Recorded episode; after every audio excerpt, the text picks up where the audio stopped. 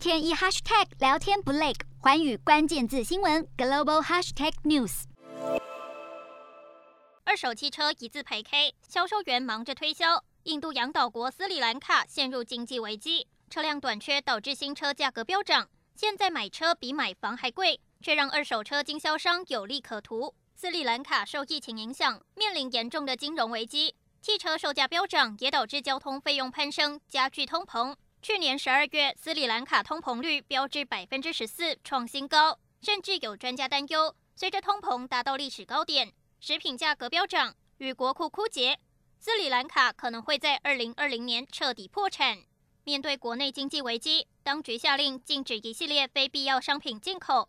让国家有钱买粮食、药物及燃料，而在汽车市场因供需失衡，二手车价格上看新台币八百多万元，是禁令实施前的三倍，甚至可以在市中心买一户全新的豪华公寓。然而雪上加霜的是，斯里兰卡参与中国“一带一路”计划，欠下巨额债款。根据官方公布的数据，截至去年四月，斯里兰卡外债三百五十亿美元，相当于九千七百三十三亿新台币。